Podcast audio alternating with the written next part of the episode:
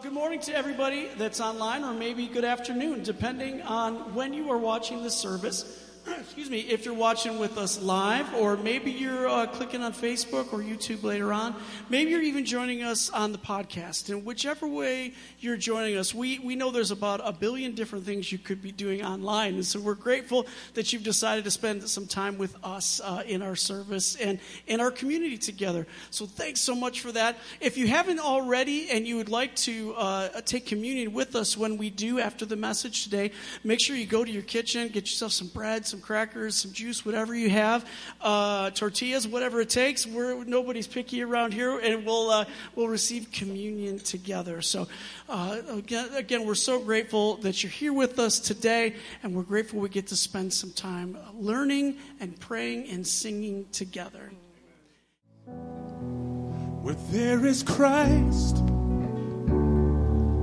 there is hope.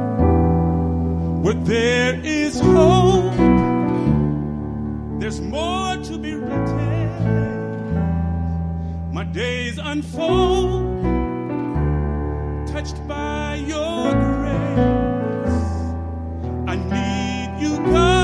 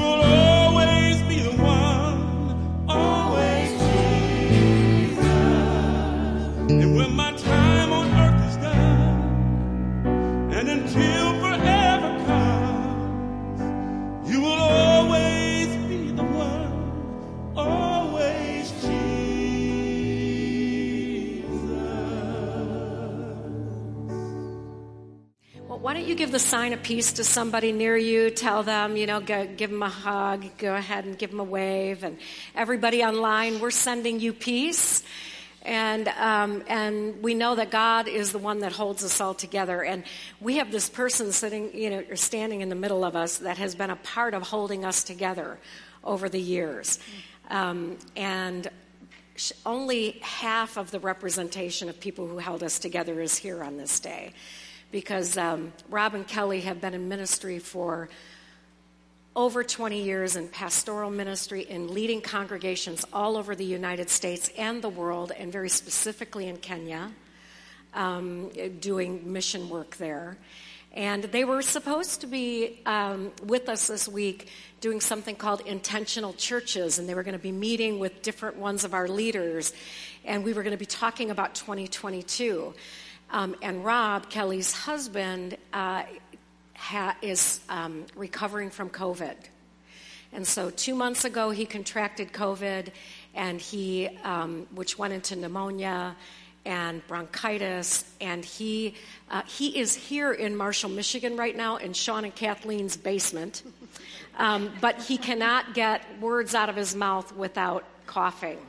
And so um, we, I- you know, Let, us clarify. When you say basement, it's not like the lower regions. I mean, it's a No. It's a pretty. ni- It's not kind of the basement most of us are thinking of. So Right, anyway, right. just wanted to clarify that we didn't throw the guy that's recovering from COVID into a basement somewhere. yeah, it's what did you call it? Your new apartment? It's our new apartment. yeah, and we've been on the journey um, together for over a decade uh, in, in in spiritual community with other pastors from around the world, supporting one another and learning from one another, and um, helping us all stay as the unstoppable force. Yeah, so I recall one of the one of the great gifts of having Rob and Kelly here this week because they really are leaders among leaders. They really are. When uh, Claire and I have been in a lot of environments with Rob and Kelly with a lot of leaders, and both Kelly and Rob are looked at as a as a wonderful, beautiful, centering voice. The thing I love about Kelly and Rob, uh, among many things, is their deep love for the church and their deep commitment to the church, in spite of the season that we're in in the church, where uh, there's a lot of there's a lot of transition going on, and their love and passion for the church is such a gift, and their their commitment to leading through that. Um, and then this week, it was really cool to have them uh, here, to have Kelly here uh, all week. Rob came a little bit later in the week, trying to get some more rest, but. Um, we actually launched our spiritual direction school this week. Yeah. So, yeah, let's hear it for that, which is really cool. So, um, that started with an Enneagram week long training uh, that we do every six months, at least around here. And there were folks from all over, all over the country. We had people represented, leaders from all over the country. We also had uh, someone from Italy, we had someone from Colombia, Canada, we had some folks from Canada. So, God's doing some wonderful things uh, in leaders around the world, and we're grateful to be able to be a part of that. But we're so excited to hear Kelly talk to us this morning about the church. Um, as Claire said, uh, Rob and Kelly are leader, leaders among leaders and such gifted voices, and we absolutely love these two. And if you're ever irritated by us, just call them. They'll they'll get us in line. That's right. So That's right. anyway, welcome Kelly Yes, let's Castens. welcome Pastor Kelly. Kelly Castens. Thank you. Thank you so much.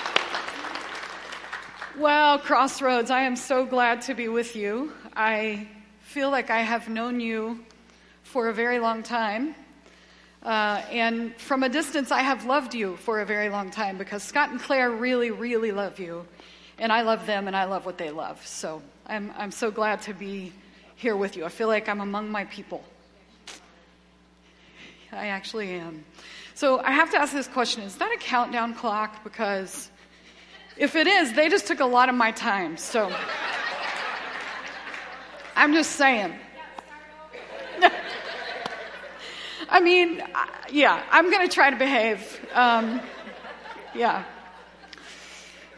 So, my husband and I uh, had the privilege of being on staff at a church in Maryland called Mountain Christian Church. We were there for uh, just over 16 years. And the church was started in 1824, so just a few years before we got there. Um, but the church had a rich heritage and some really painful, dark seasons. But the leaders believed that nothing that God had done in the past could compare in any way to what God was going to do in the future. And so we lived and we did ministry out of that belief, believing it was true that God was going to do something big in the world, that God was doing something big in the world, and that we were going to be part of it. We wanted to be part of it.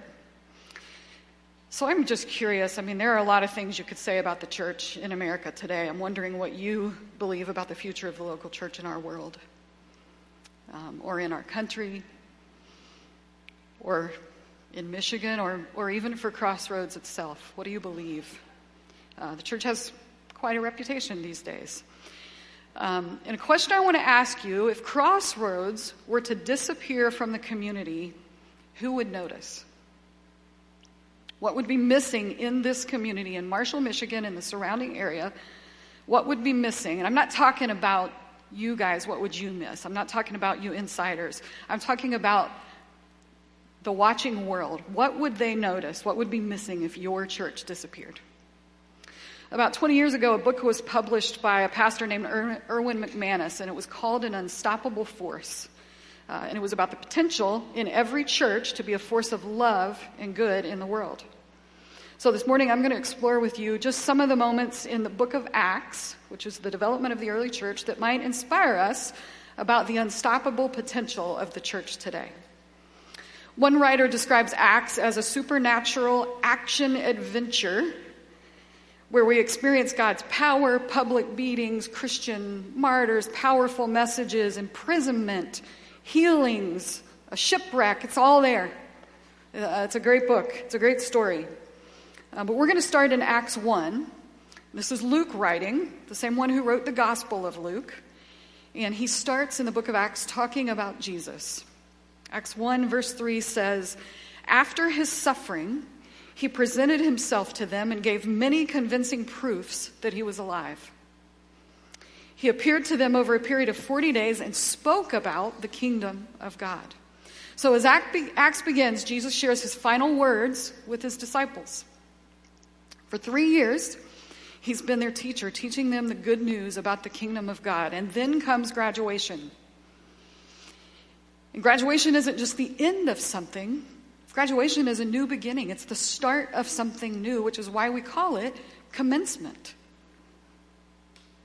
Jesus meets with his disciples, and one last time, he wants them to commence something.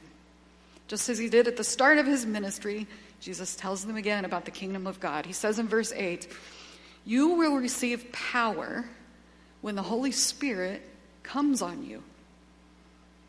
And you will be my witnesses in Jerusalem and in all Judea and Samaria and to the ends of the earth.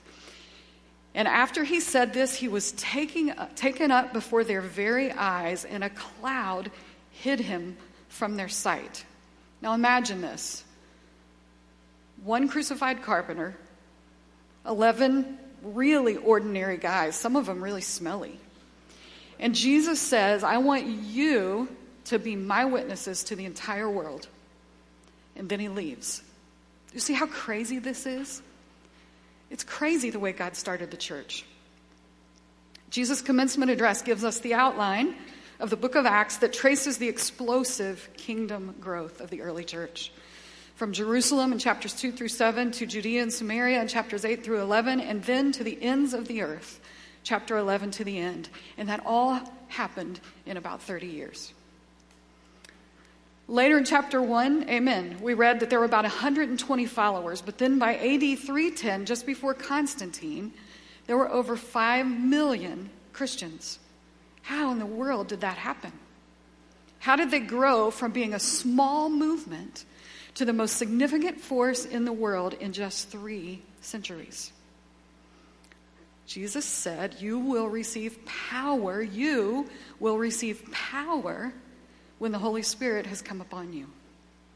True to Jesus' promise, the Spirit arrived a few weeks later on Pentecost. The church grew rapidly because the church was empowered by the Holy Spirit. The Holy Spirit changed everyone and everything.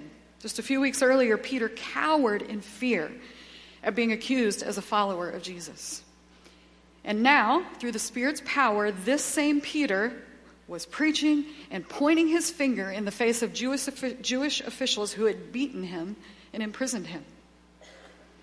Or Paul, who was a central figure in Acts and the writer actually of most of the New Testament, clearly follows the leading of the Spirit's power, guiding him, sending him out, and bringing him back.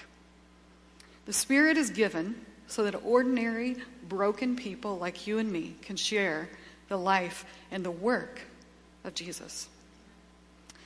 The disciples were filled with power and began to carry out Jesus' mission, proclaiming good news, baptizing new believers and their families, and gathering people into community. Hundreds and then thousands and then millions became believers. Generations of Christians, empowered by the same Holy Spirit, invaded every arena of life, bringing love and grace and truth to bear on their surroundings. So, we're going to look at just a few progress reports from the book of Acts, take a look at what the early church looked like, and, and maybe consider the implications for us today. So, in Acts 2, uh, after the Holy Spirit has given power to the church, we read the first progress report. And the Lord added to their number daily those who were being saved. Can you imagine?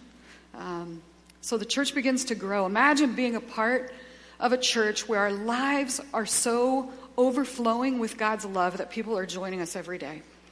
And then the next progress report we find is in Acts 6. So the word of God spread. The number of disciples in Jerusalem increased rapidly, and a large number of priests became obedient to the faith.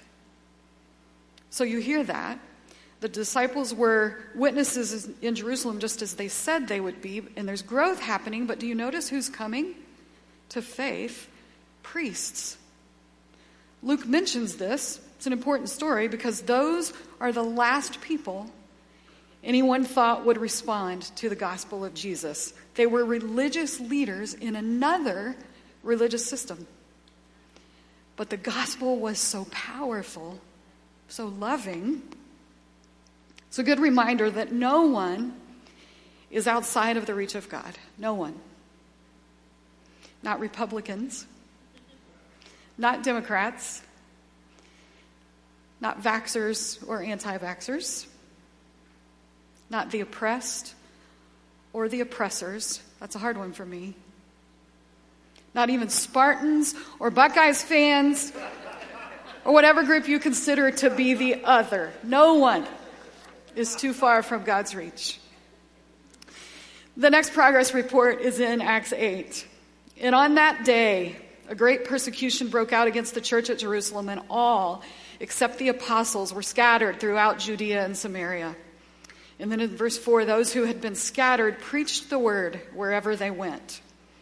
Now, notice two things here. Jesus said they would go to Jerusalem and then to Judea and Samaria. The church begins and they stay in Jerusalem. It's a nice, comfortable uh, community. They're, they're in community together, sharing life, working on being transformed together. But then persecution comes. And all too often today, we allow challenges to the church to make us instead circle the wagons and hunker down and hold, pull in tight, close ourselves off from the world. But God used persecution intended to stop the gospel, to spread the gospel to Judea and Samaria, just as Jesus predicted. And notice who stayed in Jerusalem and who went out. It was the apostles. The leaders, the leaders stayed. The leaders aren't the ones who went. It's the ordinary people who were scattered. And as they go, they spread the word as witnesses of Jesus. It was to all believers that Jesus said, You will be my witnesses to the ends of the earth. All the believers met together constantly and shared all they had. All of the believers were of one heart and mind. This is a movement of the all, not the elite, not the educated, not the pastors. And the same is true today. Jesus call, is calling all of us to fulfill his mission, all of us, you and me. Next progress report then the church throughout Judea, Galilee, and Samaria enjoyed a time of peace and was strengthened. The persecution relents for a while. They got to take a breath. Living in the fear of the Lord and encouraged by the Holy Spirit, it increased in numbers. Now, notice the word numbers. Luke often tells us numbers. Luke was a doctor, so numbers are important to him. Acts 1 2 talks about the 11 apostles. In Acts 1:15 it says there were about 120. In Acts 2:41 it says about 3,000 were added to their number that day. Acts 4 4, but many who heard the message believed. So the number of men who believed grew to about 5,000. plus all the women and children. Why they're not mentioned, that's a different sermon. But they know these numbers because somebody counted. I just, I just want you just pay attention to that. They, they know the numbers because somebody counted, but it's not really about the numbers. It's never about the numbers. It's about people. Um, and I can't say this strongly enough. It's about, for God, it's about all people. God's intention was for us to love others and to put others' interests above our own. Every human being on this planet, even those you don't agree with on social media, even the people who cut you off in traffic, uh, even the people you disagree with politically and ideologically and maybe even theologically, every one of them is someone for whom Jesus died, someone who bears the image of the Creator God. Every one of them matters to God and they should matter to us.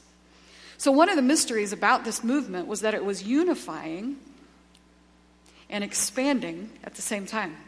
The church grew together and around a common mission. Uh, there was this local expression.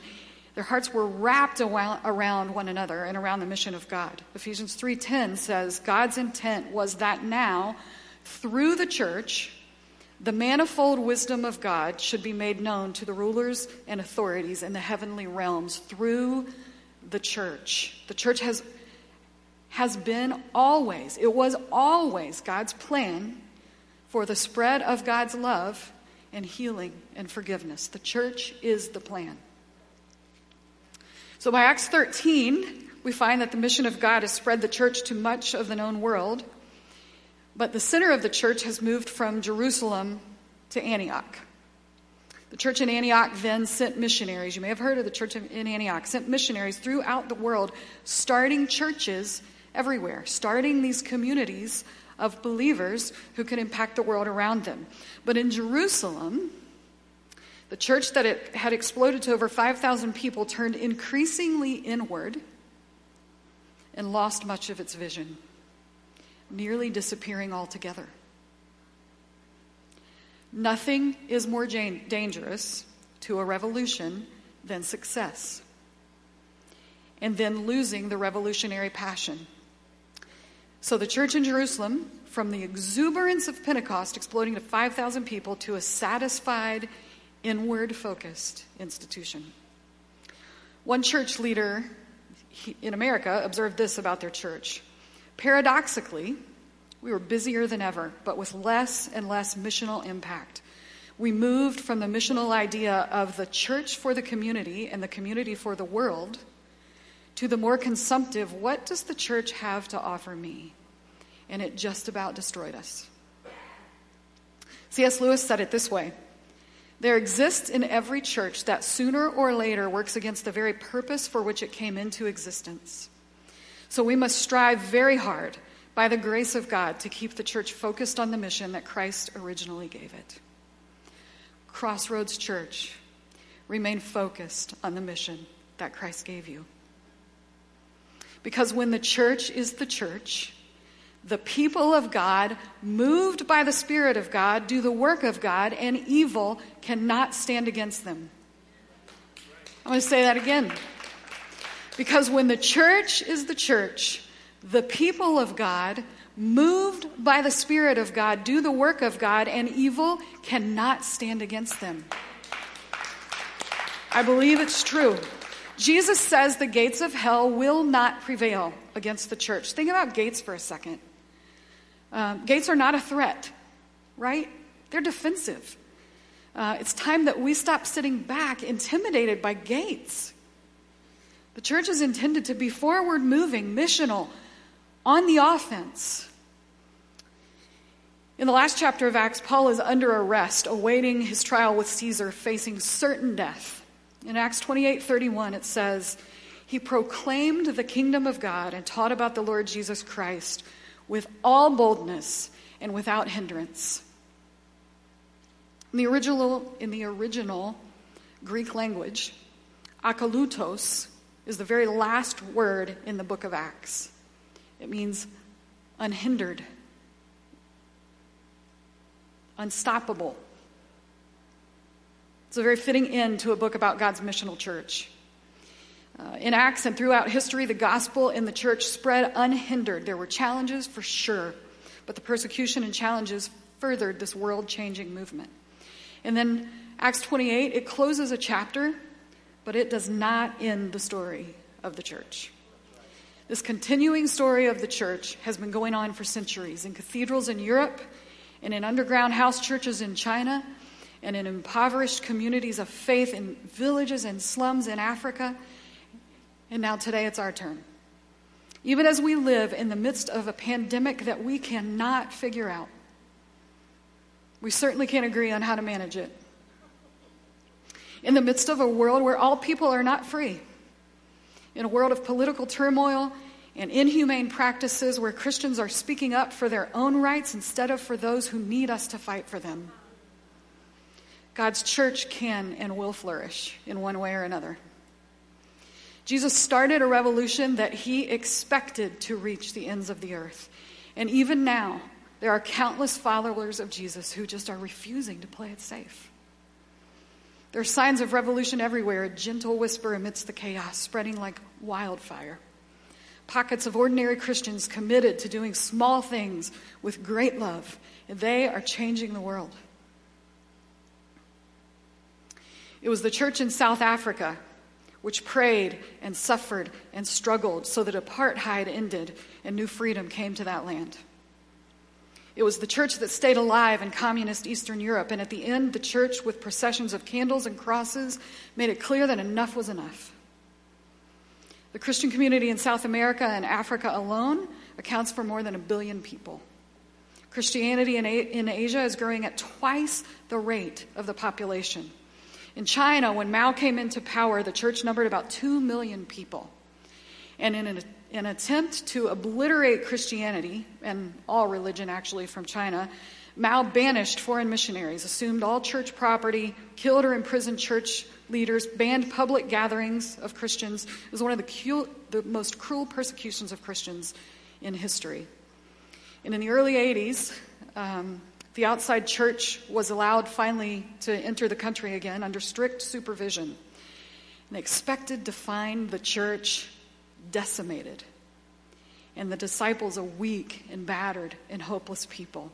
But instead, they discovered that the church had flourished. It flourished with an estimated 60 million Christians. And by 2030, some estimate that China will have more Christians than any country in the world. Under persecution. Friends, the church, despite its failings, is making a difference in hospitals, in schools, in prisons, and slums and in anti human trafficking and violent crimes and in so many other places, bringing the kingdom on earth as it is in heaven. You know, the kingdom in heaven is where everything goes God's way. God always gets his way in heaven. Oh, that it would be true through us on earth, that the kingdom on earth would look like the kingdom in heaven. Jesus is inviting us to join in this grand adventure of the mission of God. Paul writes, For our struggle is not against flesh and blood, it's not against each other. Do you hear that? Our struggle is against the rulers, against authorities, against the powers of this dark world, and against the spiritual evil, the spiritual forces of evil in the heavenly realms. We're spending so much time fighting each other that we often miss the point. Invisible kingdoms are at war for the hearts and lives of every person on earth. Followers of Jesus understand that through the unseen battle, people's lives are forever changed. Jesus calls us to be warriors of light, to walk into the darkness and to realize that just past the darkness, just across the edge, there is mystery, uncertainty, and even evil. But we still advance because the light we bring is the only hope the world will ever know. But please, can we not be against each other and against others? We're called to, to an unconventional war using weapons of grace and hope and love and justice. Don't fight darkness with darkness. Don't stoop to the level of those who are fighting for the wrong things with the wrong weapons. So, what is God asking of you in this mission? What part of your circle of influence needs light? So, I'm going to take just a couple more minutes and, and tell a, use an illustration. Although the force, because the force of one person fully committed to God is a tremendous, powerful thing in the world, but it's nothing like the impact of God's people banding together. When Christians and churches line up side by side, something amazing happens instead of competing with each other. Dark kingdoms tremble. The prisons that hold men, women, and children captive, they crumble. Prison doors open, chains unlock, and multitudes come to freedom. When real followers of Christ hold sway, real followers of Christ, the oppressed and forgotten are soon found dancing in the streets. So we fight violence with peace, and hatred with love, and oppression with servanthood. But God is most perfectly revealed in us in the context of community when we move together. Animals kind of get this. Um, you know that? A lot of animals move in groups, um, and most of them have names. So, for example, together bees are called swarms, ants are called colonies, cattle are called herds, fish are called schools, lions are a pride, whales are pods, crows are murder, tigers are an ambush, groups of buzzards, do you know what they're called? Committees. That explains a lot, doesn't it? owls are par- owls are parliaments, but one of my fa- one of the best designations is for a group of rhinos. Hmm. Rhino, yes, rhinos can run 30 miles an hour, which is really fast if you think about it. Yes, and when you consider that they weigh a ton, literally. Um, here's the problem, though: they can only see 30 feet in front of them, and there's also this, you know, big horn.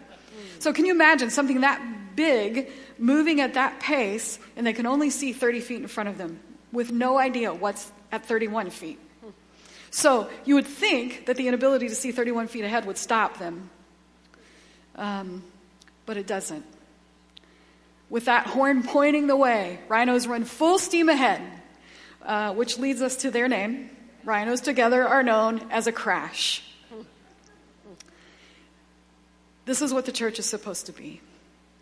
What if we crashed into the world with a way of living that was filled with so much love? A way that treated every human being with dignity because they are image bearers of the one and only God. What if we fought against the dark forces of this world instead of fighting each other? If we lived with the love of Jesus pouring out of us, lives that were so winsome that people couldn't help but see and know the goodness of God, the good news. We are an unstoppable force following an unstoppable God. And he promises that the gates of hell will not prevail against us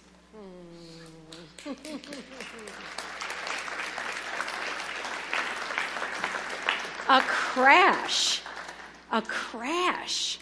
Like that, that feels like an invitation, doesn't it? to be a part of a crash. Um, you know, I, I feel like uh, Kelly, um, we've crashed into a couple of things together and, and still attempting to crash through some things, right?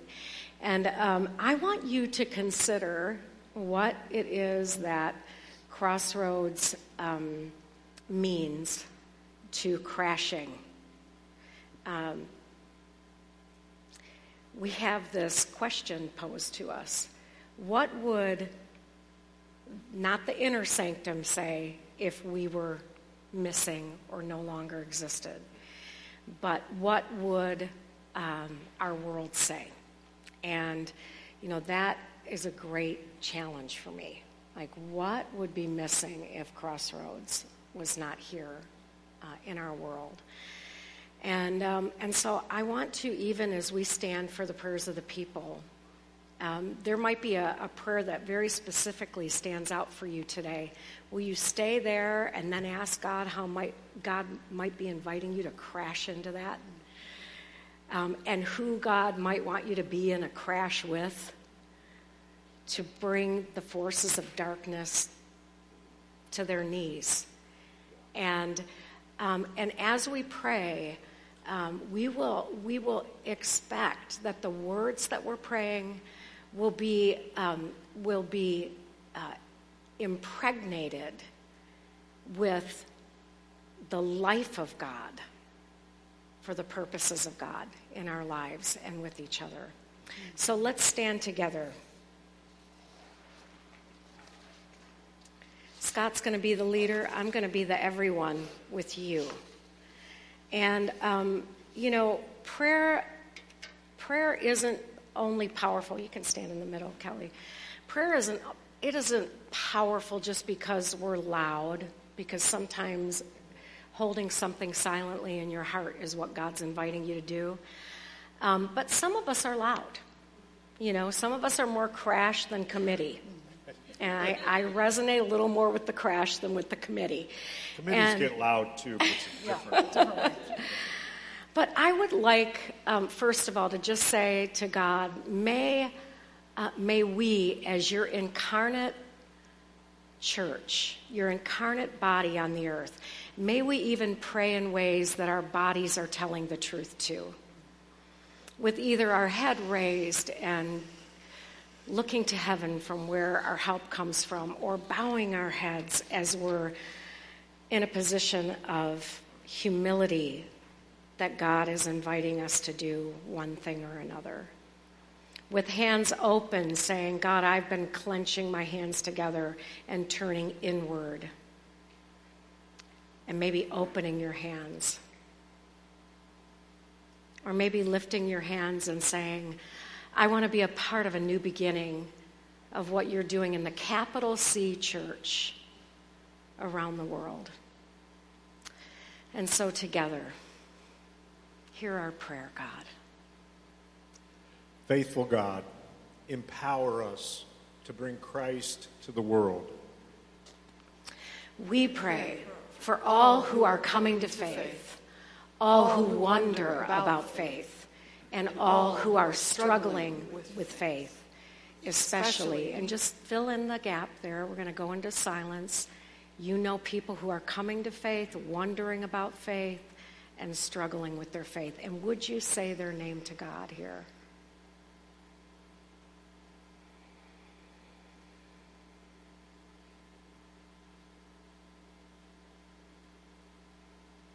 And together, let us, your church, be an unstoppable force of faith. Light of all creation, guide us to lead, teach, and reveal to us what is needed in our world. Together, we pray for those in need of food, even tomorrow night, shelter, clothing, and of God's healing touch, especially those. And everyone, I, I want to lift up Rob. I would love for you to agree with me for Rob, for his complete healing. And all those you want to name to God right now. Jane. Oh, God, have mercy. Bodies. Kelly.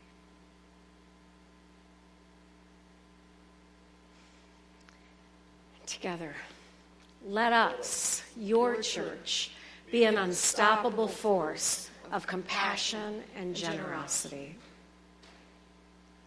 Comforter of the suffering, warm our hands to loving service. We pray for the world, especially where there is trouble and suffering, far away or nearby. And just begin to fill in that blank. Name those names to God, places of suffering in the world and nearby. For Albion and unity for their all at the college and in the community. And I just want to even name our closest neighbors um, in Albion, at the college, and in the community. Oh God,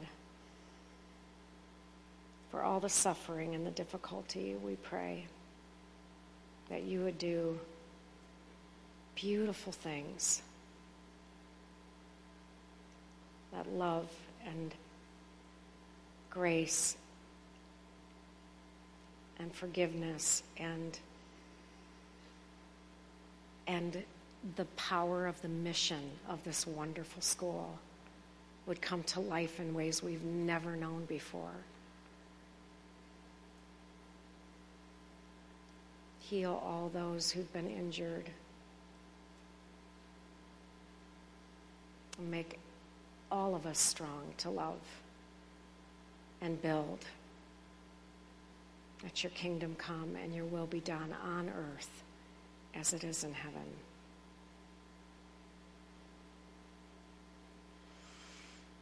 Let us, your church, be an unstoppable force of service. God of justice, fuel our passion to challenge injustice and violence and to pursue peace and reconciliation. And let's stay right here for a minute, if we could, right on that slide. And just think of the places that need peace and reconciliation, places where we need justice to come. Just name those places out loud.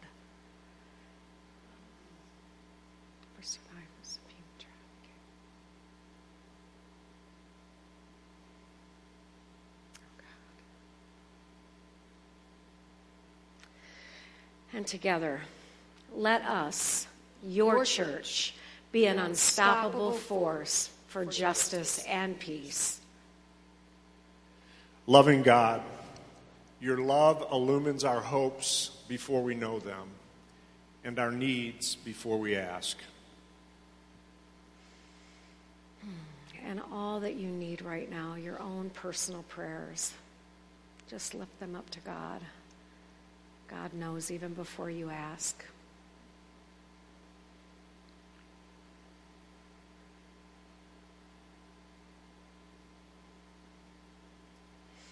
Let us, your church, be an unstoppable force of love. And Lord, fill us afresh with awareness of you, Holy Spirit. Kindle your flame within us, that in our prayers and service we may know your transforming presence at work in the world around us. All this we ask through Jesus Christ, the unstoppable one. And together we'll pray that all together.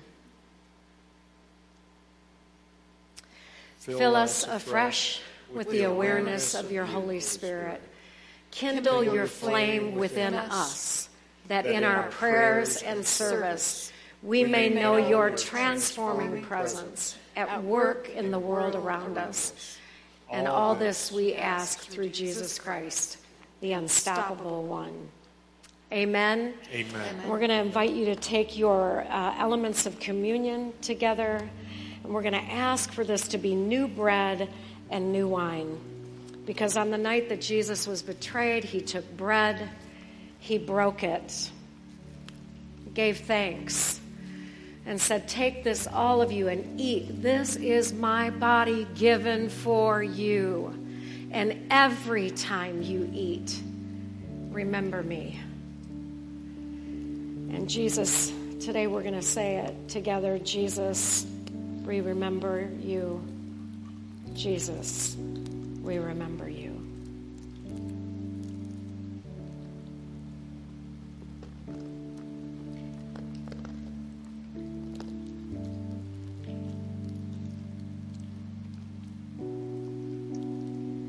After supper was ended, Jesus took the cup and lifted it and said, Take this, all of you, and drink. This is the cup of the new covenant, which will be written in my blood, shed for you and for all people. For all people. And so just name the all people that you need to name right now, even them, so that sins will be forgiven. And every time you drink, remember me. Together we say, Jesus. we remember you.